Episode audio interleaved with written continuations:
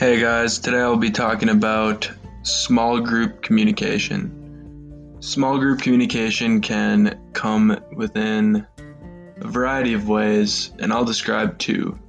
So, a lot of us have had school projects and that, stuff of that nature. When you're communicating in those groups, you're communicating in small group communication. You try to accomplish a similar task or goal. Another example of this would be in sports, such as football, which I played.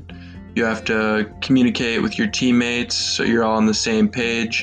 And if you don't do so, there will be consequences. The other team is going to exploit those miscommunications and capitalize on them. Communication within groups, especially small groups, is very, very important. If you don't communicate correctly, such as football, they'll score a touchdown. But if you don't communicate correctly on a group school assignment, you could have someone forget to do a part and lose points for it. So that is it. Thank you for listening.